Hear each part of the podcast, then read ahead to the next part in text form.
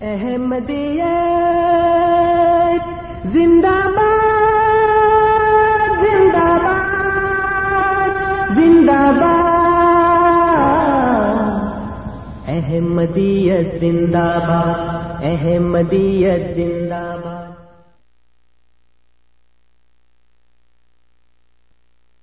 أعوذ بالله من الشيطان الرجيم سورة حديد بسم الله الرحمن الرحيم اللہ کے نام کے ساتھ جو بے انتہا رحم کرنے والا بن مانگے دینے والا اور بار بار رحم کرنے والا ہے۔ سبح لله ما في السماوات والأرض وهو العزيز الحكيم۔ اللہ ہی کی تسبیح کرتا ہے جو آسمانوں اور زمین میں ہے اور وہ کامل غلبے والا اور صاحب حکمت ہے۔ له ملك السماوات والأرض يحيي ويميت وهو على كل شيء قدير۔ آسمانوں اور زمین کی بادشاہت اسی کی ہے۔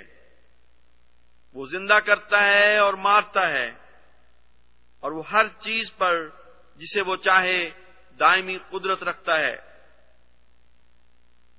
هو الأول والآخر والظاهر والباطن وهو بكل شيء عليم.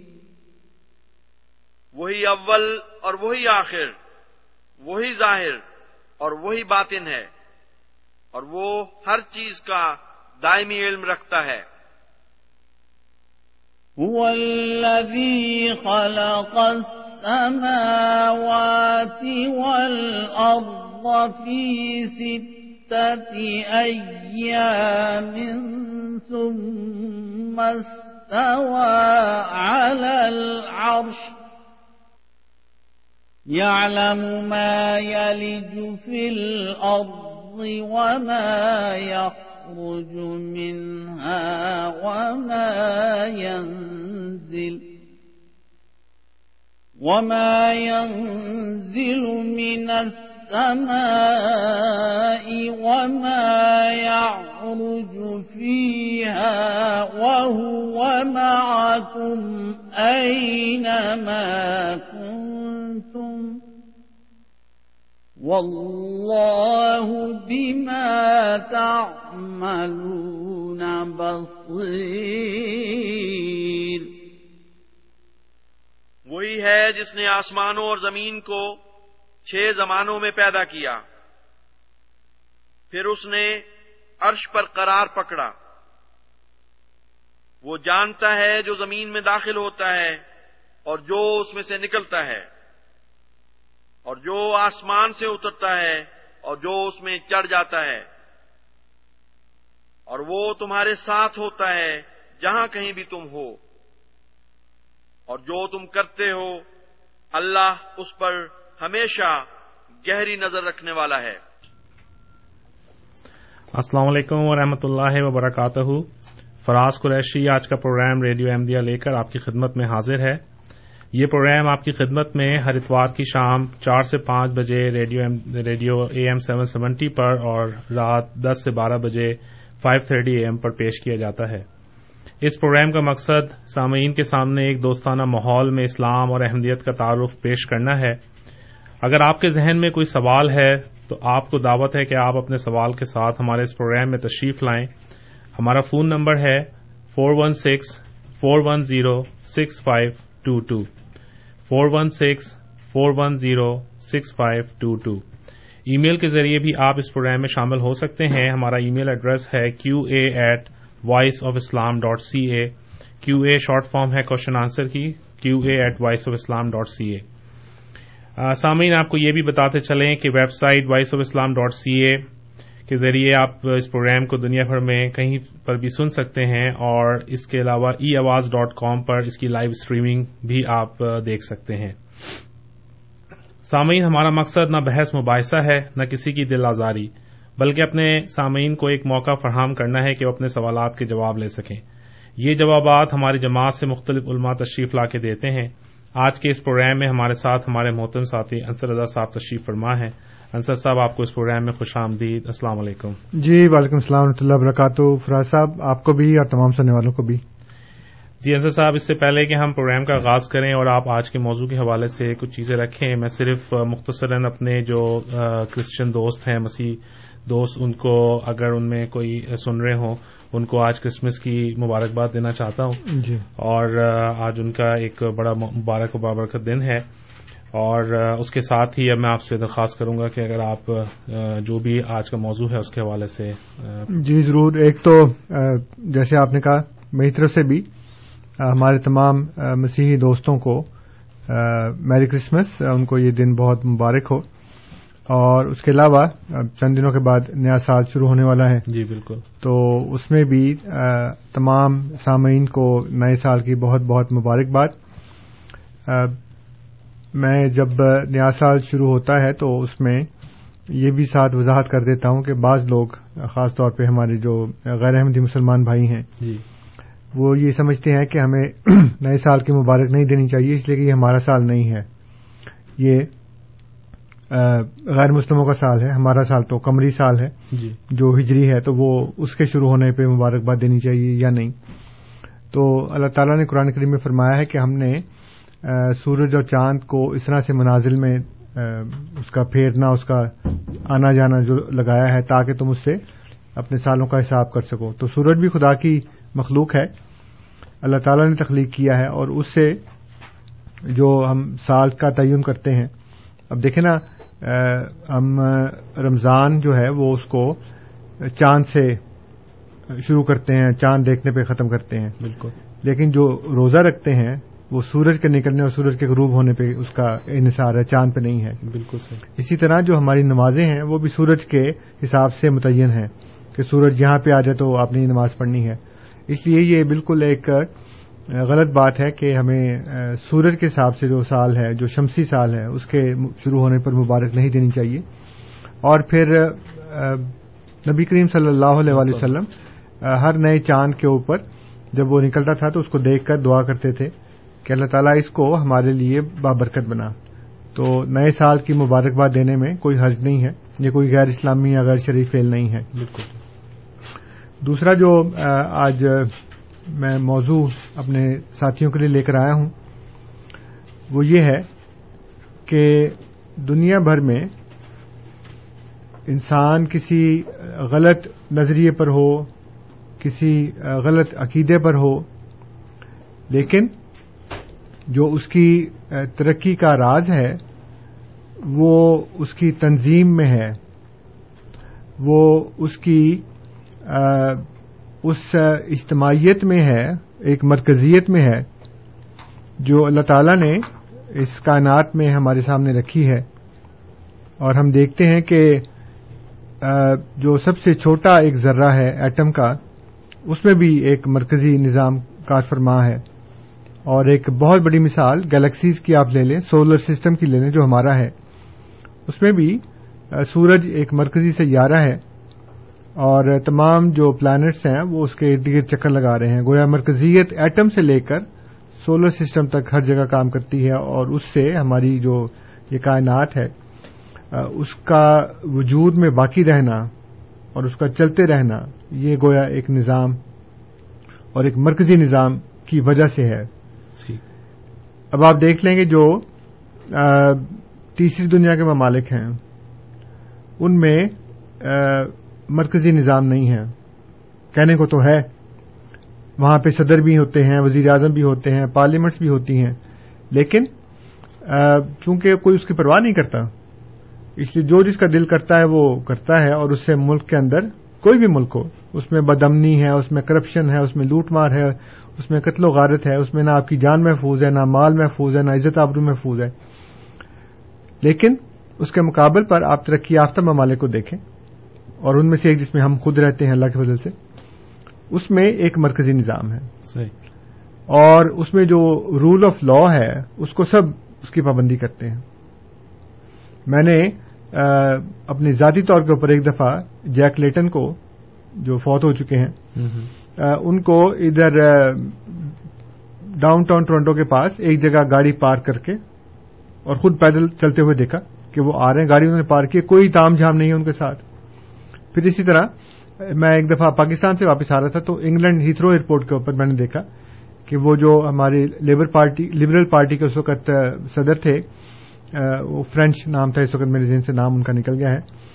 تو اگنیٹو کی بات؟ نہیں نہیں ان سے پہلے جو تھے فرینچ تھے وہ۔ اچھا۔ تو وہ مطلب ہم جہاز میں جانے کے لیے جب آگے آئے ہیں تو انہوں نے خود اپنے ہاتھ سے اپنے جوتے اتارے ہیں اور بیلٹ کے اوپر رکھے ہیں۔ اور پھر اس کے بعد وہ آگے چلے گئے پھر وہاں سے جا کے آگے انہوں نے سامان لے لیا۔ یعنی ہم لوگ یہ توہین سمجھتے ہیں کہ جی ہمیں کیوں کہا جا رہا ہے کہ ہم جوتے کو اتاریں؟ آپ کو پتا کہ جب امریکہ میں سختی ہوئی تھی ایئرپورٹس کے اوپر اور اور بھی جگہ پہ ہوتی ہے تو بعض لوگ اس کی بڑی اپنی توہین سمجھتے ہیں کہ میں کیوں جوتے اتاروں؟ حالانکہ یہ ایک سیکورٹی میجر ہے اور یہ نہیں کہ ایک آدمی کو کیا جا رہا ہے سب کو کیا جا رہا ہوتا ہے۔ تو مقصد یہ ہے کہ رول آف لا جو ہے وہ سب کے لیے ایک ہونا چاہیے۔ اور جب آپ اس کی پابندی کرتے ہیں تو اس سے پھر امن کی جو سیکیورٹی کی جو پروٹیکشن کی جو ضمانت ملتی ہے آپ کو، وہ اس کے بغیر نہیں مل سکتی۔ تو یہ اللہ تعالیٰ نے چونکہ دنیا میں رکھا ہے، سیکولر حساب سے، اسی طرح اللہ تعالیٰ نے اس کو دینی حساب سے بھی رکھا ہے۔ اور اللہ تعالیٰ فرماتا ہے قرآن کریم میں کہ تم لوگ سارے کے سارے اکٹھے ہو جاؤ۔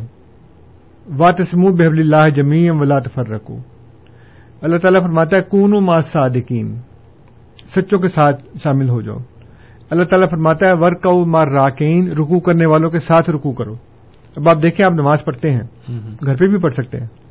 لیکن گھر میں پڑھنے والی نماز سے ستائیس گنا اور بعض جگہ ستر گنا زیادہ ثواب ہے جماعت کے ساتھ پڑھنے میں۔ ٹھیک اور جب آپ جماعت میں نماز پڑھتے ہیں تو یہ نہیں کہ آپ نے مسجد میں جا کے اپنی اپنی نماز پڑھ لی جو بھی یار نماز پڑھا بلکہ ایک امام کے پیچھے نماز پڑھتے ہیں۔ اور امام کے اللہ اکبر کہنے پہ آپ حرکت کرتے ہیں۔ امام رکو میں جائے گا تو کہے گا اللہ اکبر تو آپ رکو میں جائیں گے۔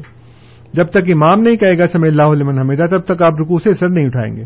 صحیح۔ جب تک امام السلام علیکم ورحمۃ اللہ کہہ کے اپنا سر نہیں پھیرے گا دائیں بائیں تب تک آپ نماز ختم نہیں کر سکتے۔ تو یہ ہمیں ایک سبق دیا جاتا ہے ہر دفعہ کہ ہماری زندگی اس طرح ایک نظام اور ایک امام کے تحت ہونی چاہیے۔ ٹھیک ہے۔ اور اس بات کو جو بڑے بڑے علماء ہیں وہ اچھی طرح جانتے اور سمجھتے بوجھتے ہیں۔ اسی لیے وہ نظام خلافت کے لیے جدوجہد کرتے رہے ہیں۔ لیکن غلطی یہ ہے کہ وہ یہ سمجھتے ہیں کہ یہ نظام خلافت ہم خود قائم کریں گے۔ صحیح۔ جبکہ اللہ تعالیٰ نے یہ کہا ہے کہ جو لوگ ایمان لائیں گے اور ہمارے صالحہ کریں گے ان کو میں بطور انعام کے یہ جو نظام ہے خلافت کا وہ میں عطا کروں گا۔ اب مسئلہ یہ ہے کہ اس میں کوئی شبے کی بات نہیں ہے کہ ہمارا دین مکمل دین ہے اسلام جو ہے پرفیکٹ دین ہے۔ اللہ تعالیٰ نے فرمایا کہ یوم اکمل تو لکم دین اکم آج میں نے تمہارے لیے تمہارا دین اکمل کر دیا مبالغے کا سیکھا ہے۔ اور پھر فرمایا کہ کن تم خیرہ امت تم سب سے بہترین امت ہو۔ اور قرآن کریم کا متعلق فرمایا کہ ذالک کتاب و لا رئی بفی ہے یہ وہ کتاب ہے جس میں کوئی بھی شک نہیں ہے۔ بالکل۔ اب اسلام اکمل ترین دین ہے۔ مسلمان جو ہے وہ بہترین امت ہے۔ اور جو کتاب دی گئی ہے، وہ ایسی ہے کہ اس میں شک کی کوئی گنجائش ہی نہیں ہے۔ لیکن اس کے باوجود جو حال ہے اس وقت مسلمانوں کا، وہ اتنا دیگر گوں ہے، اتنی زبوں حالی ہے کہ لگتا ہے کہ ہمارے پاس گویا کچھ بھی نہیں ہے۔ حالانکہ سب سے بہترین چیز ہمارے پاس، سب سے بہترین دین ہمارے پاس سب سے بہترین شریعت ہمارے پاس ہے۔ اس کے باوجود ہم لوگ تنزلی کا شکار کیوں ہیں؟ ہم ترقی کیوں نہیں کر؟ اور یہ جو صورت حال اس وقت موجود ہے ہمارے پاس، اس میں نبی اکرم صلی اللہ علیہ وآلہ وسلم نے پہلے سے بتا دیا تھا۔ آپ نے فرمایا کہ تمہارے اوپر ایک ایسا زمانہ آئے گا کہ قومیں تم پر ایسے ٹوٹیں گی، بلکہ ایک دوسرے کو دعوت دیں گی جیسے کھانے کی میز پر دعوت دیتے ہیں۔ تو صاحبہ نے پوچھا کہ یا اللہ اس وقت تم بہت کم ہوں گے؟ آپ نے فرمایا نہیں ہوگے تو تم بہت زیادہ۔ لیکن دشمن کے دل سے تمہارا روب جاتا رہے گا۔ اور تمہارے دلوں میں واہن داخل ہو جائے گا۔ اب یہ بھی ایک بڑی مزے کی بات ہے کہ آ حضرت صلی اللہ علیہ وسلم خود عرب تھے۔ آپ کے مخاطبین سارے عرب تھے۔ آپ عربی زبان بولتے ہیں۔ اور یہ ایک جگہ نہیں ہے کئی جگہ کے اوپر ایسا احادیث میں ہے۔ کہ نبی اکرم صلی اللہ علیہ وسلم نے ایک لفظ ارشاد فرمایا اور صحابہ کو پوچھنا پڑا کہ یا رسول اللہ اس کا کیا مطلب ہے؟ یعنی اتنی جامعیت اللہ تعالیٰ نے آپ کو دی اور آپ نے الفاظ انٹروڈیوس کروائے اس کے اندر۔ تو آپ نے فرمایا کہ تمہارے دلوں میں واہن داخل ہو جائے گا۔ لوگوں نے کہا حضور یہ واہن کیا چیز ہے؟ آپ نے فرمایا دنیا کی محبت اور موت کا خوف۔ تو جس وقت یہ اب ہم میں سے ہر ایک کو اپنے دل میں ٹٹول کے دیکھنا چاہیے کہ کس حد تک ہمارے دلوں میں واہن ہے۔ کس حد تک ہمارے دلوں میں دنیا کی محبت اور موت کا خوف ہے۔ بہت سے لوگ ایسے جو مرنے سے ڈرتے ہیں۔ کہتے پتہ نہیں کیا بنے گا آگے جا کے۔ تو یہ حضور نے فرمایا کہ یہ تمہارے دلوں میں جب داخل ہوگا تو اس وقت قومیں تمہارے اوپر ٹوٹ کے پڑیں گی۔ اب آپ دیکھ لیں کہ جو الائنسز بنے ہیں مسلمانوں کے خلاف ایک نیٹو کا الائنس ہے۔ پھر اس کے علاوہ اور مختلف پولیٹیکل اور اکنامک الائنسز ہیں جس میں مسلمانوں کے اوپر حملے کیے جا رہے ہیں۔ مسلمانوں کی جو ان کی معدنیات ہیں جو دولتیں ہیں وہ وہاں سے لی جا رہی ہیں اور وہ کچھ بھی نہیں کر سکتے۔ نکال بھی نہیں سکتے وہاں سے۔ بالکل ٹھیک۔ تو یہ جو صورتحال پیدا ہوئی ہے اس کی تصویر آ حضرت صلی اللہ علیہ وسلم نے اپنی حدیث میں کھینچی۔ لیکن ساتھ پھر اس کا حل بھی بتایا۔ اور حل یہ بتایا حضرت حذیفہ بن یمان رضی اللہ تعالیٰ عنہ فرماتے ہیں کہ لوگ حضور سے خیر کے بارے میں پوچھا کرتے تھے، میں شر کے بارے میں پوچھا کرتا تھا۔ تو میں نے پوچھا، حضور، اس وقت تو خیر ہی خیر ہے۔ اس کے بعد شر آئے گا، کہنے کے ہاں ضرور آئے گا۔ کہنے کے پھر خیر ہوگی، کہنے کے ہاں پھر خیر ہوگی۔ کہنے کے پھر کہتے پھر شر آئے گا۔ کہتے اگر اس وقت میں ہوا تو میں کیا کروں؟ حضور نے فرمایا کہ تلزم جماعت المسلمین و امام ہوں مسلمانوں کی جماعت اور ان کے امام کو مضبوطی سے پکڑ لینا۔ اب یہ نہیں کہا کہ اس میں شامل ہونا۔ فرمایا تلزم یعنی کہ التزام اختیار کرنا۔ اور التزام کہتے ہیں کسی چیز کو چمٹ جانا۔ خانہ کعبہ میں ایک جگہ ہے اس کا نام ہے ملتظم اور وہاں پہ لوگ چمٹ کے دعائیں کرتے ہیں۔ صحیح۔ تو انہوں نے کہا کہ اگر اس وقت نہ جماعت ہوئی نہ امام ہوا تو کیا کروں؟ حضور نے فرمایا کہ کسی فرقے کے ساتھ شامل نہ ہونا۔ تو یہ ایک حل ہے جو ہمارے اس وقت نبی کرم صلی اللہ علیہ وسلم نے ہمیں دیا ہے۔ اور یہ میں لوگوں کی خدمت میں پیش کرنا چاہتا ہوں اپنے سامعین کی کہ اس وقت جیسے میں نے ارج کیا کہ مرکزی نظام ہونا چاہیے دین میں بھی اور اس میں ایک جماعت ہونی چاہیے اس میں ایک امام ہونا چاہیے۔ اور وہ جماعت اور وہ امام اب جماعت یہ نہیں کہ دس بیس پندرہ ہزار لوگ دس ہزار لاکھوں لوگ اکٹھے ہو جائیں تو وہ جماعت بن جاتی ہے۔ جماعت وہ ہوتی ہے جس کا ایک سسٹم ہو۔ جماعت وہ ہوتی جس کا ایک امام ہو۔ یہ روئے زمین کے اوپر اس وقت سوائے جماعت احمدیہ کے اور کوئی نہیں ہے۔ صحیح۔ تو یہ ایک مثال کے طور پہ میں پیش کر رہا ہوں۔ تو ان شاء اللہ تعالیٰ پھر جیسے جیسے ابھی موقع ملے گا تو میں اس کی تفصیل مزید بیان کروں گا۔ جی بہت اچھے حضرت صاحب ہمارے ساتھ ایک کالر اس وقت لائن پر موجود ہیں فاروق صاحب ان کو ہم پروگرام میں شامل کرتے ہیں پھر گفتگو کا سلسلہ جاری رکھیں گے۔ جی فاروق صاحب آپ کو پروگرام میں خوش آمدید۔ السلام علیکم۔ جی وعلیکم السلام۔ فراز صاحب آپ کا شکریہ۔ مکرم مکرم صاحب تو نہیں ہے آج انیس صاحب اور آپ کے جو گیسٹ ہیں انصر صاحب سب کا شکریہ۔ جو ابھی آپ بات کر رہے تھے نماز کے حوالے سے کہ نماز پڑھتے ہوئے ہم امام کو فالو کرتے ہیں۔ ٹھیک ہے؟ کہ اس سے پہلے ہم کوئی حرکت نہیں کر سکتے، رکوع، سجود میں اس کا انتظار کرتے ہیں۔ جیسے کہے گا، اس کے بعد ہم فالو کریں گے۔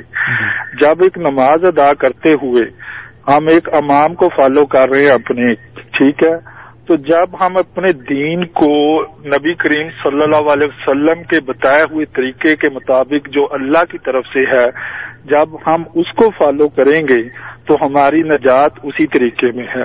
تھوڑی سی میں مثال دوں گا، ابھی آپ کو سورہ تغابن آیت نمبر ہے گیارہ۔ جی فاروق صاحب مسئلہ یہ ہے کہ آپ لمبی لمبی باتیں کرتے چھوٹی نہیں نہیں چھوٹی سی بات نہیں۔ بات یہ ہے کہ آپ بہت لمبی لمبی باتیں کرتے ہیں۔ آپ سوال کریں تبصرے نہ کریں اور ہمیں درس دینے کی کوشش نہ کریں۔ جو سوال کرنا ہے آپ وہ سوال کریں۔ آپ نے جو بات بیان کر دی ہے میرا خیال ہے وہ کافی ہے۔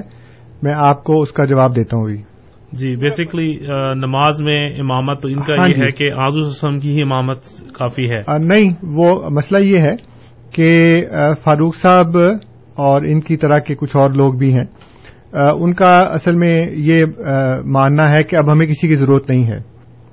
اور وہ یہ کہتے ہیں کہ ہمارے پاس کامل شریعت موجود ہے اور اس کامل شریعت کی موجودگی میں ہمیں کسی نبی کی کسی امام کی ضرورت نہیں ہے اس وقت۔ اگر یہی بات ہوتی تو نماز میں جیسے میں نے جو مثال پیش کی ہے اس میں آپ جا کے تو طریقہ تو آپ کو بتا دیا نا نماز کا؟ جی۔ آپ کو بت- کہا ہے کہ اللہ اللہ اکبر کہہ کے آپ نے ہاتھ کھڑے کرنے ہیں پھر سینے پہ یا ناف پہ باندھ لینے ہیں۔ اور اس کے بعد پھر آپ نے جو کچھ آپ کو بتایا گیا وہ آپ پڑھیں سورہ فاتحہ پڑھیں دوسری سورہ پڑھیں رکوع میں پڑھیں سجدے میں پڑھیں۔ آپ کو امام کی کیا ضرورت ہے؟ نماز آپ کو آتی ہے اور آپ جا کے وہاں پڑھنا شروع کر دیں۔ لیکن اس کے باوجود امام کی ضرورت تو ہے نا۔ تو مسئلہ یہ ہے کہ اگر آپ شریعت اسلامی کا مطالعہ کریں، اگر آپ قرآن کریم کو پڑھیں، تو آپ کو پتہ لگے گا کہ ایک وجود کے بغیر یہ کام نہیں ہو سکتے جو آپ صرف کتاب سے لینا چاہتے ہیں۔ اللہ تعالی نے، میں فاروق صاحب کو اور باقی سامعین کی انفارمیشن کے لیے یہ بتا دوں کہ سورہ ابراہیم جو ہے اس کی پہلی آیت میں چودہ نمبر کی صورت ہے۔ اس کی پہلی آیت میں اللہ تعالیٰ یہ فرماتا ہے کہ ہم نے آپ کی طرف یہ کتاب نازل کی ہے تاکہ آپ اس اس کے ذریعے لوگوں کو اندھیرے سے نکال کر روشنی میں لے کر آئیں۔ تو ایک وجود کے ذریعے نہیں ہو سکتا۔ پھر حدیث ہے کہ نبی کرم صلی اللہ علیہ وسلم نے شاید فرمایا کہ ایک زمانہ آئے گا کہ علم اٹھا لیا جائے گا۔ تو ایک صحابی نے کہا کہ یاسر اللہ، علم کیسے اٹھا لیا جائے گا؟ جبکہ ہم قرآن پڑھتے ہیں اور اپنے بچوں کو پڑھاتے ہیں، وہ اپنے بچوں کو پڑھائیں گے، وہ اپنے بچوں کو پڑھائیں گے، اور قیامت تک یہ سلسلہ جاری رہے گا۔ آپ نے فرمایا کہ زیاد، میں تو تجھے مدینہ کے لوگوں میں سب سے زیادہ سمجھدار سمجھا کرتا تھا۔ کیا یہ ہد و نصارہ کے پاس تورات اور انجیل نہیں ہے؟ اس نے ان کو کیا فائدہ پہنچایا؟ تو مطلب یہ ہے کہ اگر یہود و نصارہ کے پاس تورات تھی اور اس نے فائدہ نہیں پہنچایا اسی طرح حضور نے یہ فرمایا ہے کہ مسلمانوں کے پاس قرآن موجود ہوگا لیکن ان کو فائدہ نہیں پہنچائے گا۔ اسی لیے نبی اکرم صلی اللہ علیہ وسلم نے ہر صدی میں ایک مجدد کے آنے کی خبر دی اور فرمایا کہ وہ جو آئے گا وہ ان کے لیے ان کے دین کی تجدید کرے گا۔ اور پھر آخری زمانے میں مسیب نے مریم کے آنے کی خبر دی کہ وہ آ کر اسلام کو غلبہ عطا کرے گا۔ تو اس کا مطلب یہ ہے کہ ایک خالی کتاب نہیں کام کر سکتی، آپ کو ایک وجود چاہیے۔ اس لیے جب آپ یہ کہتے ہیں کہ ہمارے پاس کامل شریعت موجود ہے، طریقہ کار نبی اکرم صلی اللہ علیہ وسلم کا موجود ہے، ہمیں کسی کی ضرورت نہیں ہے، تو آپ، آ، حضور صلی اللہ علیہ وسلم اور اللہ تعالیٰ نے جو کلام میں شاد فرمایا ہے قرآن کریم کے اندر، اس کا انکار کر رہے ہیں۔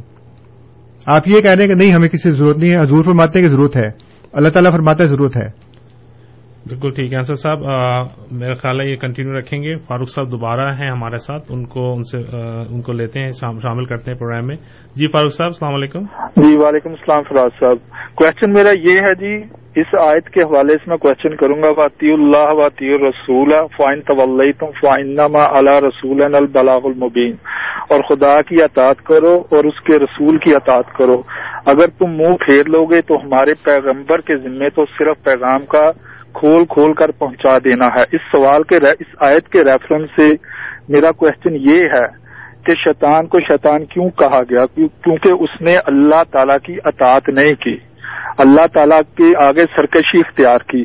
تو اس لیے پوری دنیا رہتی، دنیا تک اس کے اوپر اللہ کی لانت اور تمام مسلمانوں کی۔ جب ہم کہتے ہیں نا کہ اوز باللہ من الشیطان الرجیم، تو اس کا مطلب کیا ہے؟ کہ اللہ میں تیری پناہ مانگتا ہوں اس سرکش سے۔ اس نافرمان سے جس نے تیری نافرمانی کی۔ جی۔ اس کا یہ مطلب ہے۔ کہنے کا مطلب میرا یہ ہے کہ جب ہمارے لیے ایک مثال اللہ پاک نے قرآن پاک کے ذریعے نبی کریم صلی اللہ علیہ وسلم کے ذریعے ہمیں بتا دی کہ جو میری سرکشی کرے گا اس کا حال اس شیطان مردود کی طرح ہوگا۔ رسول رسول اللہ صلی اللہ علیہ وسلم کی۔ اطاعت دراصل اللہ کی اطاعت ہے۔ اگر اللہ کی اطاعت نہیں کریں گے اس کا مطلب آپ اس رسول کو ہی نافرمانی کر رہے ہیں جو جی بہت فاروق شکریہ۔ میں نے آپ سے عرض کیا تھا پہلے بھی۔ انصر صاحب ایک اور دوست بھی ہیں ہمارے ساتھ تو اچھا۔ ان کا ہم سوال شامل کرتے ہیں۔ پھر آپ اس کا۔ جی صدیقی صاحب السلام علیکم۔ وعلیکم السلام۔ میرا صرف ایک سوال ہے جو انصر صاحب کی ہی اس سے تشریح کا- انہوں نے کہا کہ صرف ایک ہی جماعت ہے جس کا بھی آ، مسلمانوں میں ایک ہی جماعت ہے جماعت احمدیہ جس کا جو ہے امام ہے۔ جی۔ تو واٹ اباؤٹ آغا خانی وہ بھی تو اپنے آپ کو مسلم کہتے ہیں ان کا تو بھی سلسلہ چل رہا ہے وہ کہتے ہیں ہمارا امام کا سلسلہ چل رہا ہے۔ جی ٹھیک تو اس کے متعلق کیا بولیں؟ جی ٹھیک بہت۔ شکریہ صدیقی صاحب۔ فاروق صاحب سے میری درخواست یہ ہے کہ وہ بجائے پک اینڈ چوز کرنے کے کیونکہ وہ کہہ رہے ہیں کہ اللہ اور اس کے رسول کی اطاعت کرنی ہے۔ تو اللہ نے تو یہ کہا ہے کہ جس وقت بھی تمہارے پاس کوئی رسول آئے جی۔ تو اس کی اطاعت کرنا۔ جیسے کہ اللہ تعالیٰ فرماتا ہے کہ جب اللہ تعالیٰ نے انبیاء کے ذریعے ان کی امتوں سے مساق لیا اور ان کو یہ کہا ویسا خز اللہ مساق النبین لما تو کم ان کتاب میں حکمت سما جا کم رسول مصدق الما محکم کہ اللہ تعالیٰ نے انبیاء سے مساق لیا اور مفسرین نے سب نے لکھا ہے کہ اس میں انبیاء سے مساق کا مطلب یہ ہے انبیاء کے ذریعے ان کی امتوں سے مساق اور مساق کیا لیا کہ جب بھی میں تم کو کتاب اور حکمت دوں اور پھر اس کے بعد تمہارے پاس ایک ایسا رسول آئے جو اس کی تصدیق کرے لتو من بہی و لطن سرنا ضرور اس پر ایمان لانا اور ضرور اس کی مدد کرنا۔ اب آپ بتائیں کہ کیا حضرت صلی اللہ علیہ وسلم النبین میں شامل نہیں ہے نبی ہے نا وہ؟ جی۔ تو النبین میں شامل ہے اس کے بعد کیا آپ کو کتاب اور حکمت نہیں دی گئی؟ ضرور دی گئی ہے۔ بالکل۔ تو اس کا مطلب یہ ہے کہ تمام انبیاء کو بشمول آ حضرت صلی اللہ علیہ وسلم جب نبی بنایا گیا، ان کو کتاب اور حکمت دی گئی، تو ان کے بعد ایک ایسا رسول آنا تھا لازمی، جو اس کی تصدیق کرے جو ان کے پاس ہے۔ اور جب وہ تصدیق کرے، تو ان کو حکم کیا ہے؟ لا تو من النبی یہاں پہ لام تاکید کا لگایا ہے، ضرور اس پر ایمان لانا۔ ولا تن سرندہ ہو ضرور اس کی مدد کرنا۔ اسی لیے نبی اکرم صلی اللہ علیہ وسلم نے فرمایا کہ جب امام مہدی آئے، تو تمہیں اگر برف کے تودوں کے اوپر گھٹنوں کے بل بھی چل کر جانا پڑے تو ضرور جانا اس کو ماننا اور اس کو میرا سلام کہنا۔ بعض حدیث میں ہے کہ اس کے لیے آسمان سے آواز آئے گی یہ استارہ ہے جی۔ کہ حاضہ خلیفت اللہ المہدی اتی ہو یہ اللہ کا خلیفہ مہدی ہے اس کی اطاعت کرو۔ اب یہ اطاعت جو ہے یہ تو اللہ تعالیٰ کا رسول جی صلی اللہ علیہ وسلم یہ فرما رہے ہیں کہ اس کی اطاعت کرنی ہے۔ آسمان سے آواز آئے گی۔ اور آپ کہہ رہے ہیں کہ ہمیں کسی کی ضرورت نہیں ہے۔ جب آپ یہ کہتے ہیں کہ کسی کی ضرورت نہیں ہے اور ہمارے لیے وہ کافی ہے، تو ابھی میں نے آپ کو حدیث پڑھ کے سنائی ہے کہ ایک صحابی نے یہ کہا کہ حضور ہم قرآن پڑھتے ہیں، بچوں کو پڑھائیں گے، وہ اپنے بچوں کو پڑھائیں گے، وہ اپنے بچوں کو پڑھائیں گے، اور قیامت تک یہ سلسلہ چلتا رہے گا۔ آپ صلی اللہ علیہ وسلم نے فرمایا، زیاد میں تو تمہیں مدینہ کے لوگوں میں سمجھدار سمجھا کرتا تھا۔ کیا یہود و نصارہ کے پاس تورات اور انجیل نہیں ہے؟ اس نے ان کو کیا فائدہ پہنچایا؟ اس کا مطلب ہے، حضور یہ بیان فرما رہے ہیں کہ مسلمانوں کے پاس قرآن ہوگا لیکن وہ اس کو فائدہ نہیں پہنچائے گا۔ اور حدیث میں یہ بیان فرمایا کہ یاتی اللہ سے زمان لوگوں کے اوپر ایک ایسا زمانہ آئے گا، لا یب کا من الاسلام اللہ اسمہ اسلام کا صرف نام باقی رہ جائے گا۔ ولا یب کا من القرآن اللہ رسم اور قرآن کے صرف رسم الخط یعنی الفاظ باقی رہ جائیں گے۔ اب یہ قرآن کے الفاظ باقی رہ گئے ہیں آپ کے پاس۔ اور وہ الفاظ آپ کو کوئی فائدہ نہیں دے رہے، جب تک کہ ان الفاظ کو آپ کے پاس پہنچانے والا اور اس کے معنی اور معرف بیان کرنے والا اور ایک نظام کے تحت آپ کو لانے والا وہ نہیں ہوتا اور آپ اس کی تابے داری اور پیروی نہیں کرتے۔ کیونکہ اگر قرآن ہوتا اور وہی کافی ہوتا تو پھر یہ حالت نہ ہوتی جو اس وقت ہے۔ جب آپ یہ کہتے ہیں کہ معوذ باللہ پڑھتے ہیں جی۔ تو اعوذ باللہ پڑھنے کے بعد پھر آپ کو تو وہ نجات نہیں ملی۔ جب آپ یہ کہتے ہیں کہ ہم شیطان سے اللہ تعالیٰ تیری پناہ مانگتے ہیں راندے ہوئے سے کیونکہ اس نے اطاعت نہیں کی۔ تو اس کا نتیجہ یہ کہ پھر آپ کو ملنی چاہیے نا وہ نجات۔ وہ تو نہیں ملی۔ اور اس وقت مسلمان امت کا جو خاص طور کے اوپر جو برا حال ہے جی۔ تو وہ پھر کیوں برا حال ہے؟ اس کا مطلب یہ ہے کہ پھر آپ وہ کام نہیں کر رہے جس کے کرنے کے اللہ تعالیٰ نے آپ کو تاکید کی ہے۔ صحیح۔ تو یہ صرف پک اینڈ چوز کی بات نہیں ہوتی بات یہ ہے کہ آپ پوری طرح سے اس کو پڑھیں اور پھر آپ کو پتہ لگے گا۔ جو دوسری بات ہے صدیقی صاحب کی جو۔ صدیقی صاحب کی انہوں نے یہ فرمایا ہے کہ اپنا، اسماعیلیوں کا بھی امام ہے۔ تو اللہ تعالیٰ نے تو قرآن کریم کے اندر یہ بھی فرمایا ہے کہ یوم ردکل اناسم بے امام ہوں کہ اس دن ہر انسان کو اس کے امام کے مطابق بلایا جائے گا۔ تو میں نے یہ عرض کیا ہے کہ امام وہ ہے جو کہ قرآن کریم کے مطابق چلتا ہے، جو قرآن کریم کو اللہ کا کلام مانتا ہے، خود اس کے مطابق عمل کرتا ہے اور اپنی جماعت کو یہ کہتا ہے کہ آپ اس کے مطابق عمل کریں۔ میں نے شروع میں یہ کہا تھا کہ کسی کا عقیدہ غلط ہو یا صحیح ہو جب وہ اپنے اندر ایک تنظیم قائم کر لیتا ہے تو پھر وہ ترقی کرتا ہے۔ ہمارے نزدیک اسماعیلیوں کا عقیدہ اسلام کے بالکل مخالف ہے لیکن چونکہ ان کی تنظیم ہے اس لیے وہ دنیاوی ترقی تو کر رہے ہیں۔ لیکن جو روحانی ترقی ہے وہ بالکل ہی نہیں کر رہے۔ ان کے لوگ اس وقت چلیں، یہ تو الگ بات ہے کہ وہ کیا کر رہے ہیں، کیا نہیں کر رہے۔ میرا مسئلہ اصل میں یہ ہے کہ میرے نزدیک یا اسلام کا نزدیک امام وہ ہے جو قرآن کریم کو اپنی ہدایت کی کتاب مانتا ہے اور نہ صرف مانتا ہے، وہ بھی مانتے ہیں۔ لیکن وہ اس کے مطابق عمل نہیں کرتے۔ بے شمار اسماعیلی ایسے ہیں جنہوں نے اپنی زندگی میں کبھی قرآن کھول کے نہیں دیکھا۔ اور میری بہت سے اسماعیلیوں سے بات ہوئی ہے۔ ان کے جو دائیان ہیں، جو دائی ہیں ان کے انہوں نے ہو سکتا ہے پڑھا ہو لیکن عام جو اسماعیلی پبلک ہے اس نے کبھی قرآن دیکھا ہی نہیں۔ کبھی کھول کے پڑھا ہی نہیں اگر ان کے گھر میں بھی ہے تو۔ جی۔ اس لیے وہ امام جو یہ کہتا ہے کہ آپ مجھے دیکھ لیں اور میرا دیکھنا آپ کو لیے قرآن پڑھنے اور نماز پڑھنے کے کافی برابر ہے۔ جی۔ تو پھر اس کا مطلب یہ ہے کہ یہ وہ امام نہیں ہے جس کو اللہ تعالیٰ نے یہ کہا ہے کہ ہم نے آپ کی طرف یہ کتاب نازل کی ہے تاکہ آپ لوگوں کو دھیرے سے نکال کر روشنی میں لے کر آئیں یعنی قرآن کے ذریعے سے۔ تو وہ تو قرآن کے ذریعے سے نہیں نکالتے۔ اس لیے وہ اس ڈیفینیشن میں پورے نہیں اترتے۔ ٹھیک ہے۔ جی انصر صاحب ہمارے ساتھ پھر فاروق صاحب لائن پر ہیں ان کو شامل کر لیتے ہیں۔ جی فاروق صاحب السلام علیکم۔ جی وعلیکم السلام جی, جی۔ تھوڑی سی میں بات کرنا چاہوں گا یہ کہ ہر بندہ کہتا ہے کہ جی آج ہماری حالت انتہائی درگوں ہے بری ہے مسلمانوں کی۔ جب اللہ پاک فرماتا ہے کہ تفرق میں نہ پڑو میری رسی کو مضبوطی سے تھام لو۔ ٹھیک ہے؟ جی۔ تو کیا وجہ ہے کہ ہم اس آیت کے اوپر ہم ان الفاظ کے اوپر غور کیوں نہیں کرتے؟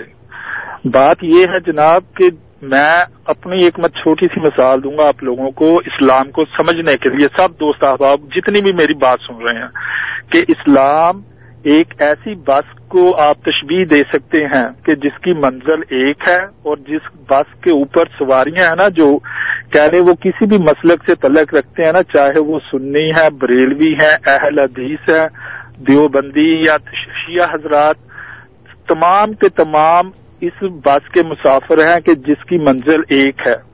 اور یہ بس اس وقت منزل پہ بخیر و عافیت پہنچے گی جب اس بس کو ہم سب لوگ مل کر اللہ اور رسول صلی اللہ علیہ وسلم کے بتائے ہوئے طریقے کے مطابق چلانے کی کوشش کریں گے۔ اگر اس بس کی سواری فاروق صاحب بہت شکریہ۔ اصل میں ہمارے پاس وقت انتہائی تنگ ہے۔ آپ کی بات بالکل بجا ہے۔ اگر کوئی سوال ہے تو آپ اس میں شامل کریں ہمارے پروگرام میں۔ ہمارے ساتھ ابھی فاروق صاحب جو ہے نا وہ ہمارے خرچے کے اوپر اپنی تقریر کر رہے ہیں۔ یعنی خرچہ ہمارا ہو رہا ہے اور وہ ہم چاہتے ہیں کہ لوگ شامل ہوں نہیں سوال لیکن سوال کے ساتھ ہاں، شامل ہوں اور مختصر سوال ہو جس کا آپ جو ہاں، ہے وہ اب مسئلہ یہ ہے کہ جو یہ کہہ رہے ہیں کہ مختلف فرقے کے لوگ ہیں تو ایک بس میں سوار اگر ہیں بھی تو وہ ہر بندہ اپنے اپنے راستے پہ بس کو چلانا چاہ رہا ہے۔ جی۔ اس لیے بس نہیں چل رہی۔ آپ یہ سمجھ رہے ہیں مثال دے کر کہ گویا سارے مسافر بیٹھے ہیں اور ڈرائیور ایک ہے۔ ڈرائیور ایک نہیں ہے نا۔ اور سارے جو ہیں وہ اس چھینا جپٹی میں ہے کہ وہ بس کا اسٹیئرنگ جو ہے وہ اپنے قابو میں کر لیں۔ صحیح۔ اور ایک جو ہے وہ مشرق میں جانا چاہ رہا ہے دوسرا مغرب میں جانا چاہ رہا ہے تیسرا شمال میں چوتھا جنوب میں اپنی اپنی ڈفلی اپنا اپنا راگ۔ جی۔ اس لیے آپ کی مثال بالکل غلط ہے۔ دوسری بات یہ ہے کہ اللہ تعالیٰ نے قرآن کریم میں یہ اشار فرمایا ہے کہ وسکرو نعمت اللہ علیکم اس کن تم آدان۔ اللہ کی اس نعمت کا ذکر کرو جو تمہارے اوپر خدا نے کی ہے۔ اور وہی کیا تھی کہ جب تم دشمن تھے اللہ فبینہ قلوب کم فسباہ تم بے نعمت اخوانہ اور اللہ تعالیٰ نے اپنی رحمت سے، اپنی مہربانی سے تمہیں بھائی بھائی بنا دیا۔ اور فرماتا ہے کہ کن تم اللہ شفا حفرت من النار۔ تم آ کے گڑے کے کنارے پر کھڑے تھے فن کا زکم منہا تو وہاں سے اللہ تعالیٰ نے تمہیں بچایا۔ کیسے بچایا؟ اب اللہ تعالیٰ وہ اربوں کی مثال دے رہے نا جی۔ کہ اس نعمت کو جو خدا نے تمہارے اوپر کی ہے اس کو یاد کرو۔ اور یہ دیکھو کہ خدا نے ایک رسول بھیج کر تمہارے اندر سے دشمنی ختم کر دی۔ چنانچہ آ حضور صلی اللہ علیہ وسلم جب مدینہ تشریف لے گئے ہیں تو آپ نے انصار اور مہاجرین میں بھائی چارہ کروایا۔ جی۔ اس کے علاوہ بھی مسلمانوں کو کہا کہ ہر مسلمان دوسرے کا بھائی ہے۔ تو ان کے اندر ایک یونٹی پیدا ہوگی۔ جی۔ اچھا اس کے بعد کیا ہوا؟ جب مکہ فتح ہو گیا تو فتح مکہ کے بعد ایک جنگ ہوئی۔ اس جنگ میں جو مالک نیمت حاصل ہوا، اس میں نبی کریم صلی اللہ علیہ وسلم نے کیا کیا کہ وہ جو مکہ والے نئے نئے مسلمان ہوئے تھے بھی، ان کو مالک نیمت سے کچھ زیادہ حصہ دیا۔ اس کو کہتے ہیں مولفت القلوب یعنی کہ دلوں کو اس وقت میں ڈالنا کہ وہ نئے نئے مسلمان ہوئے ہیں تو ان کو کچھ زیادہ دے دیا۔ منافقین کو تو موقع چاہیے ہوتا۔ انہوں نے یہ کہنا شروع کر دیا کہ دیکھا وہ تو تھے نا اپنے بھائی بند، اپنے قبیلے والے، اپنے رشتے دار تھے، ان کو زیادہ دے دیا۔ مارے ہم نے کھائی، مدد ہم نے کی لٹے پٹے یہ آئے تھے اور ہم نے اپنے گھر ان کے حوالے کر دیے۔ اور آج مکہ فتح ہو گیا ہے تو آج مالک نعمت بھی ان کو زیادہ مل رہا ہے۔ چنانچہ کچھ لوگوں نے باتیں کی، حضور تک یہ خبر پہنچ گئی۔ آپ صلی اللہ علیہ وسلم نے تمام انصار کو ایک جگہ پہ بلا لیا، ایک حویلی کے اندر، اور کہا کہ باقی جو ہیں وہ سارے باہر ہوں۔ آپ نے ان سے یہ کہا کہ اے انصار بالکل صحیح بات ہے کہ ہم لٹے پٹے آئے تھے، ہمارے لوگ ہمیں مار رہے تھے، ہمیں، ہمارا کوئی پرسان حال نہیں تھا، تم نے ہمیں پناہ دی۔ اور تم نے میرے دین کو قبول کیا اور میری نصرت کے لیے کھڑے ہو گئے۔ لیکن کیا یہ حقیقت نہیں ہے کہ تم بھی آپس کی خانہ جنگی کا شکار تھے؟ تم بھی ایک دوسرے کو مار رہے تھے۔ میرے ذریعے سے اللہ تعالیٰ نے تمہیں متحد کیا۔ چنانچہ رو رو کر ان کی داڑیاں تر ہو گئیں اور انہوں نے کہا کہ یاسر اللہ چند نوجوانوں کی یہ حرکت ہے ہم معافی مانگتے ہیں۔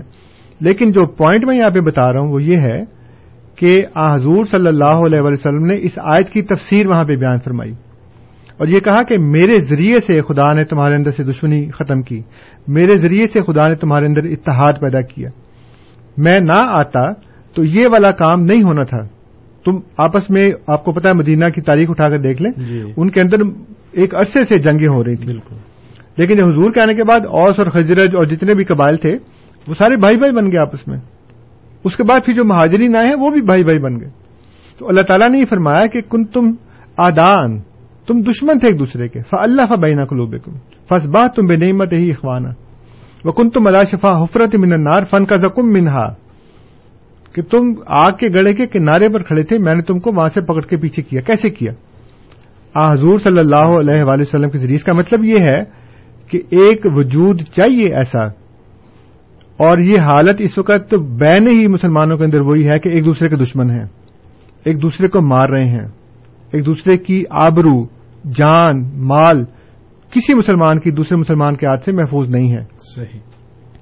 تو اللہ تعالیٰ یہ فرماتا ہے کہ جب ایسی صورتحال ہوتی ہے تو پھر میں ایک رسول بھیجتا ہوں اور پھر اس کے ذریعے میں تمہیں بچاتا ہوں۔ اس کے ذریعے میں تمہیں آگ کے گڑے کے کنارے سے پکڑ کر پیچھے کرتا ہوں۔ اور آج سارے دانشور چاہے وہ سیاسی ہوں یا وہ مذہبی ہوں یا وہ علمی حلقوں سے تعلق رکھنے والے ہوں وہ سارے کے سارے یہ کہتے ہیں کہ ہم آگ کے گڑے کے کنارے پہ کھڑے ہیں۔ بالکل۔ یہ آگ کے گڑے سے نجات سوائے ایک اللہ تعالی کی طرف سے آنے والے کے کوئی نہیں بچا سکتا۔ علماء بچا سکتے ہوتے تو آج تک بچا لیتے۔ لیکن آپ دیکھتے ہیں پاکستان کو بنے بھی چونسٹھ سال ہو گئے ہیں۔ جی۔ حالات بد سے بدتر ہو رہے ہیں۔ اس لیے آپ کی جتنی بھی فاروق صاحب وضاحتیں ہیں وہ قرآن اور حدیث دونوں کے بالکل برخلاف ہیں۔ اگر ایسی بات ہوتی تو اللہ تعالیٰ فرماتا ہے نبی کریم صلی اللہ علیہ وسلم کہتے ہیں کہ ٹھیک ہے، قرآن پڑھتے رہو اور بجاؤ۔ حضور تو کہتے ہیں کہ قرآن نے کیا فائدہ دیا تمہیں؟ تو رات اور انجیل نے کیا فائدہ دیا؟ اس کا مطلب یہ ہے کہ ایک آئے گا بندہ اور فرمایا کہ ایمان اگر سوریا ستارے کی بلندی تک پہنچ گیا ہوگا تو اس کو وہاں سے بھی اتار کر نیچے لے آئے گا۔ بالکل ٹھیک ہے۔ بہت اچھے ہمارے پاس وقت انتہائی مختصر ہے۔ ایک انصر صاحب، ایک ای میل پہ بھی ہمارے ایک دوست ہیں گرو جی نام ہے۔ انہوں نے ایک صرف میں شامل کرنے کے واسطے یہ ای میل رکھ رہا ہوں۔ ٹاپک تو ڈفرینٹ ہے۔ Why people go to pir mazar when Allah says that there is no one between a man and ہم تو کیوں لوگ جو ہیں وہ مزاروں پہ جاتے ہیں جبکہ اللہ نے یہ کہا ہے کہ میرے اور بندے کے درمیان جو ہے وہ کوئی نہیں ہے؟ اصل میں بات یہ ہے کہ جو اللہ تعالیٰ کے مقدس لوگ ہوتے ہیں ان کے ساتھ، جن کے ساتھ اللہ تعالیٰ نے مکالمہ مخاطبے کا شرف ان کو بخشا ہوتا ہے وہ نہ صرف اپنی زندگی میں بلکہ اپنی وفات کے بعد بھی کچھ برکتیں ان کے ساتھ وابستہ ہوتی ہیں۔ اور لوگ ان کے مزار پہ جاتے ہیں، دعائیں کرتے ہیں۔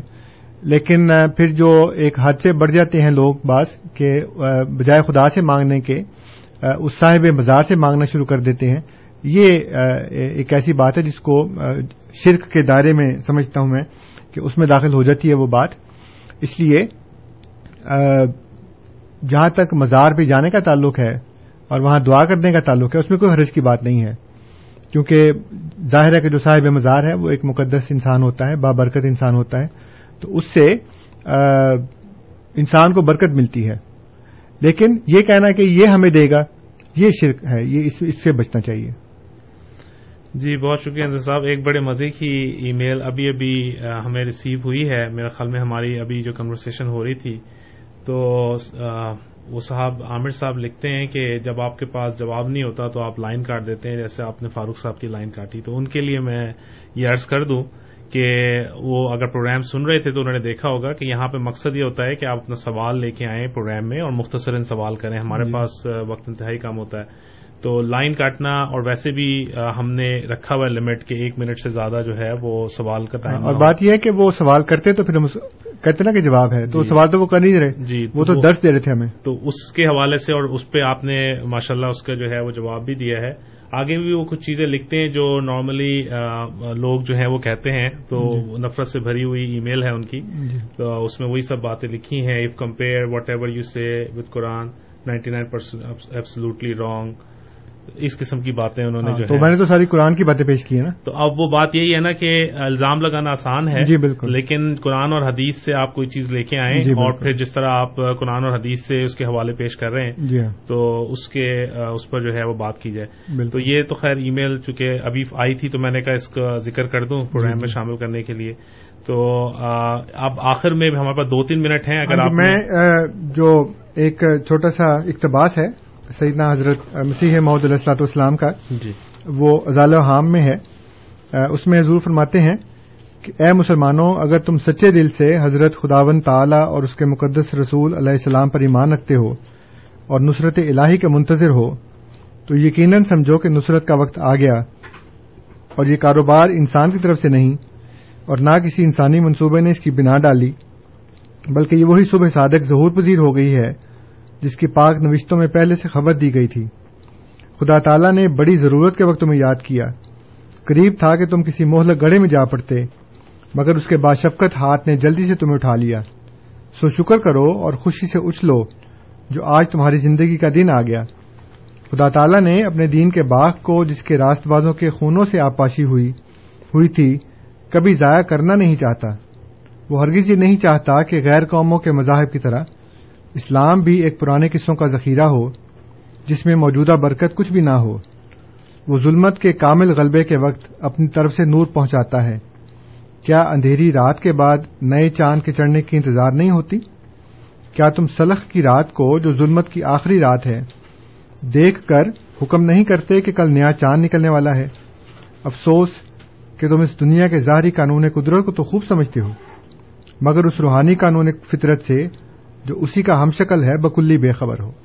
تو یہ ایک اقتباس تھا سیدنا حضرت مسیح محدود علیہ والسلام کا یعنی بانی سلسلہ علی احمدیہ جس میں وہ یہ بتاتے ہیں کہ اندھیری رات کے بعد چاند نکلتا ہے اور تمہیں پتا ہے کہ یہ خدا کا قانون ہے۔ جی۔ اسی طرح روحانی دنیا میں بھی یہ قانون ہے کہ جب ظلمت چھا جاتی ہے اندھیرا چھا جاتا ہے تو اس کے بعد پھر اللہ تعالیٰ اپنی طرف سے کسی کو نازل کرتا ہے اور اس کو معمول کرتا ہے کہ وہ لوگوں کو اندھیرے سے نکال کر روشنی کی طرف لے کر آئے۔ جی۔ بہت شکریہ انصر صاحب اب ہم پروگرام کا اختتام کرتے ہیں۔ میں سامعین کو یہ بتا دوں کہ ہم لوگ شام میں رات میں دس سے بارہ دوبارہ اے ایم فائیو تھرٹی پر پروگرام لے کر حاضر ہوں گے۔ تو کچھ ابھی بھی کالز تھیں ہمارے پاس جن لوگوں نے پروگرام میں شامل ہونا ہے وہ رات میں اسی نمبر پہ اے ایم فائیو تھرٹی پر شامل ہو سکتے ہیں۔ انصر صاحب آپ کا بہت بہت شکریہ پروگرام میں جی، آنے کا۔ اور اب خاکسار فراز قریشی کو اپنے پسمہ ایک ساتھی انیس احمد کے ساتھ اجازت دیجیے السلام علیکم ورحمۃ اللہ۔